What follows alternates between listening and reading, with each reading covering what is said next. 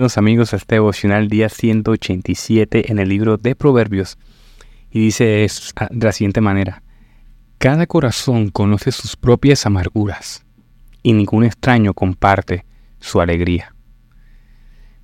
Este proverbio está hablando de que cada propio corazón es que conoce sus aflicciones, lo que siente.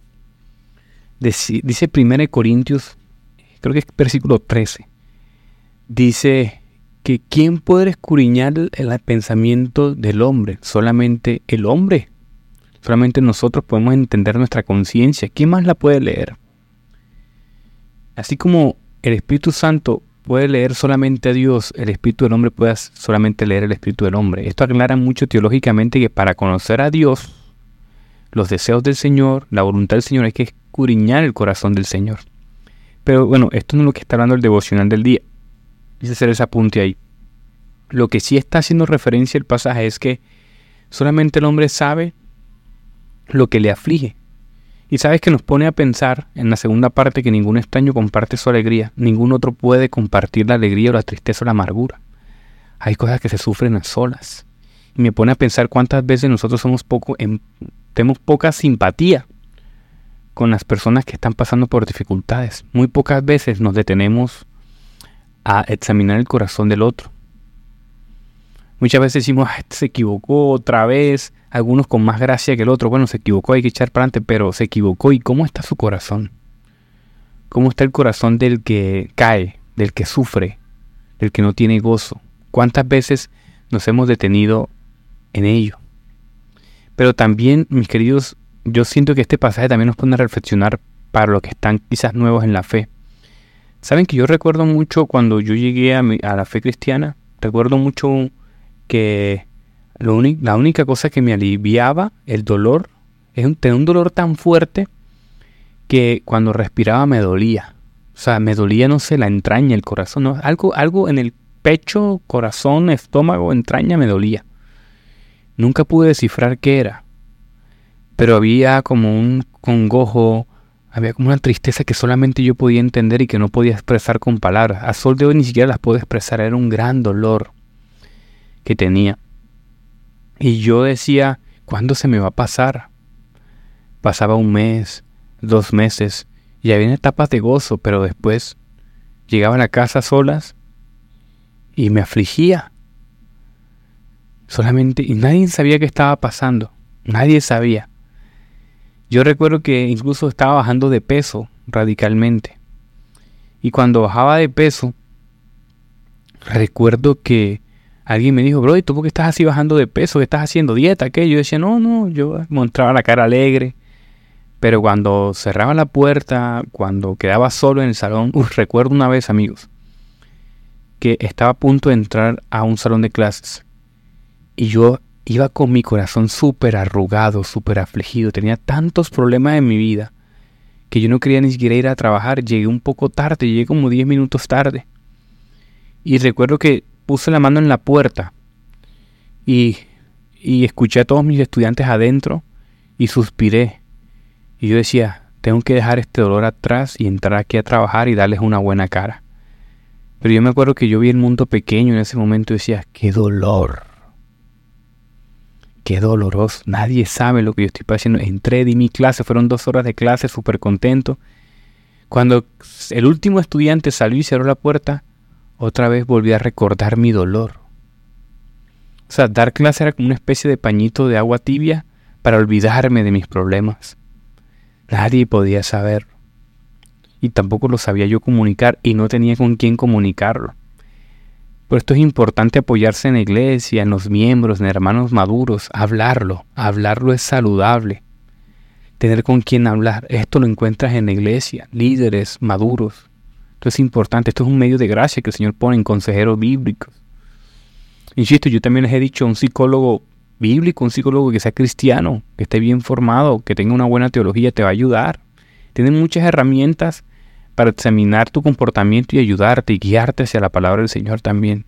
No lo descartes por mucho. Pero ¿saben qué es lo mejor sobre todos estos consejos? Porque hasta el momento te he dado consejos y anécdotas, pero te quiero mostrar algo. Una vez ya no compartí hace un tiempo, pero siempre lo recuerdo. Capítulo 61 del libro No desperdicies en mis emociones de Alejandra Sura. Anótalo.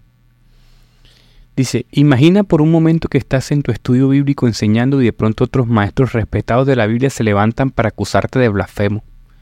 Los fariseos hicieron esto de forma pública e insistente en varias oportunidades. ¿Qué tentaciones enfrentamos como así sucede? Sentirnos humillados, inferiores, inseguros, ansiosos y respetados. Aunque Jesús tenía claro quién era, sin duda fue tentado en su humanidad. Al creer que todo el mundo decía de él y lo que Dios, decía. Esto lo vemos muy claramente cuando Satanás intentó. Bueno, mira esta parte, concentrado acá con lo que voy a decir, a leer. Los religiosos cuestionan sus palabras, sus intenciones, su ministerio con desprecio. Se atrevieron a decirle qué hacer, ordenándole que diera instrucciones según los estándares de sus discípulos. Los acusaban de divertino, le hacían preguntas con intención de hacerlo tropezar, enviaron espías para pasar por seguidores para taparlo en alguna declaración que se mereciera llevarlo preso. Si alguien alguna vez quiso hacerte daño de forma intencional, podrás conocer apenas un poco de lo que Jesús experimentaba todo el tiempo. Los fariseos murmuraban contra él contra en sus narices, junto con los escribas, los trataban con hostilidad, tramaban diferentes maneras de destruirlo. Varias veces llegaron a amenazarlo tomando piedra para matarlo. Sus oponentes discutían con él todo el tiempo de forma áspera y violenta lo persiguieron donde quiera que fuera y no dejaban descanso. ¿Alguna vez alguien ofendió a tu madre o a uno de tus más cercanos? Jesús vivió las burlas y palabras y ofensas hacia que hacían en su contra y contra su madre, la cual prácticamente llamaron fornicaria. Consideraron la humillación y el desdén que enfrentó al mirar esos rostros llenos de odio y menosprecio al hacer dicha acusación. Imagina los pensamientos de juicio de la gente que pudo tener hacia Jesús. Amigo, puedo seguir leyendo este pasaje, pero Jesús enfrentó todos Estoy hablando del que está en ese estado, ¿no? Afligido, desesperanzado, que está sintiendo presión en el pecho, que no, no tiene propósito. Todo eso lo sintió Jesús y más. Desprendimiento y alejamiento de Dios en la cruz, en su parte humana, todo eso lo vivió Jesús. Así que tú no tienes, Hebreos dice, tú no tienes un, un sacerdote que trascendió los cielos y ya tenemos un sacerdote que no, no, que puede compadecerse de nuestras flaquezas. Uno que ha sido tentado como todos nosotros, pero sin pecado. Por tanto, acerquémonos con confianza al trono de la gracia que recibamos en misericordia y hallemos gracia oportuna para la ayuda. Isaías 53:3 Despreciado y rechazado por los hombres, varón de dolores, hecho para el sufrimiento, todos evitaban mirarlo, fue despreciado y no lo estimamos. Isaías 53 recuerdan que es antes de la llegada de Jesús, tal cual lo que le pasó a Jesús. Isaías 50 dice, el Señor omnipotente me ha concedido tener lengua instruida para sostener mi palabra al fatigado. Todas las mañanas me despierta y también me despierta el oído, para que escuche como los discípulos, el Señor omnipotente me ha abierto los oídos y no he sido rebelde ni he vuelto atrás.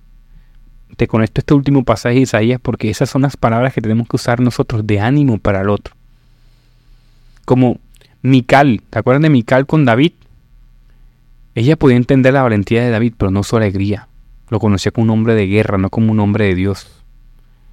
Y se burlaba de él, o sea, se avergonzaba de él.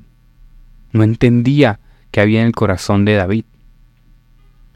Y es el consolador que, el mundo, que tenemos en nosotros, el Espíritu Santo, que el mundo no puede resubir a propósito, Juan 14, 16, 17, que nosotros tenemos.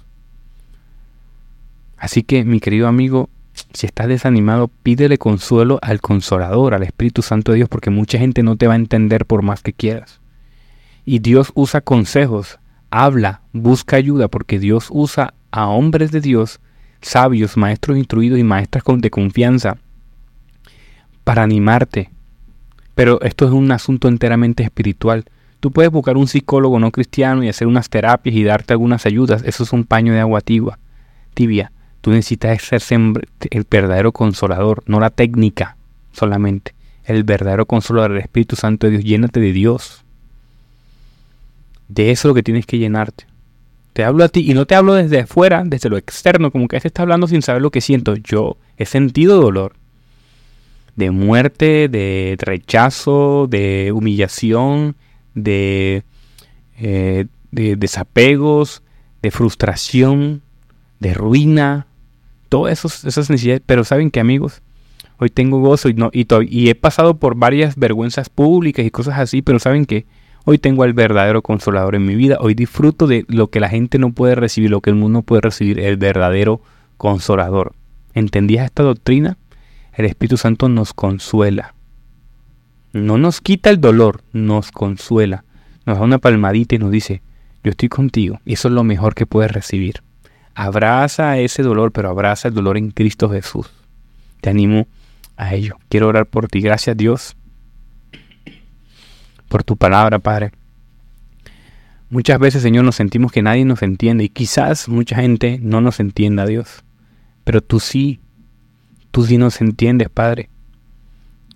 Tú nos amas, tú nos consuelas a través de tu Espíritu, Señor.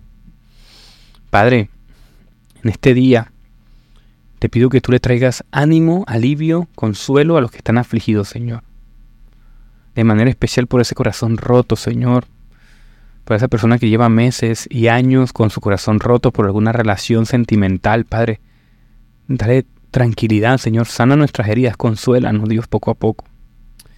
Ayúdanos a entender que tenemos que amar, que podemos seguir amando y seguir queriendo de manera diferente. Pero que esto es con el tiempo y con paciencia, Señor. Ayúdanos a abrazar el dolor, Señor, contigo. Ayúdanos, Señor. Dice tu palabra que nos acerquemos ante el trono de la gracia, así que que estamos orando, Señor, por consuelo. Te lo pedimos, Dios, en el nombre de Jesús. Amén y amén.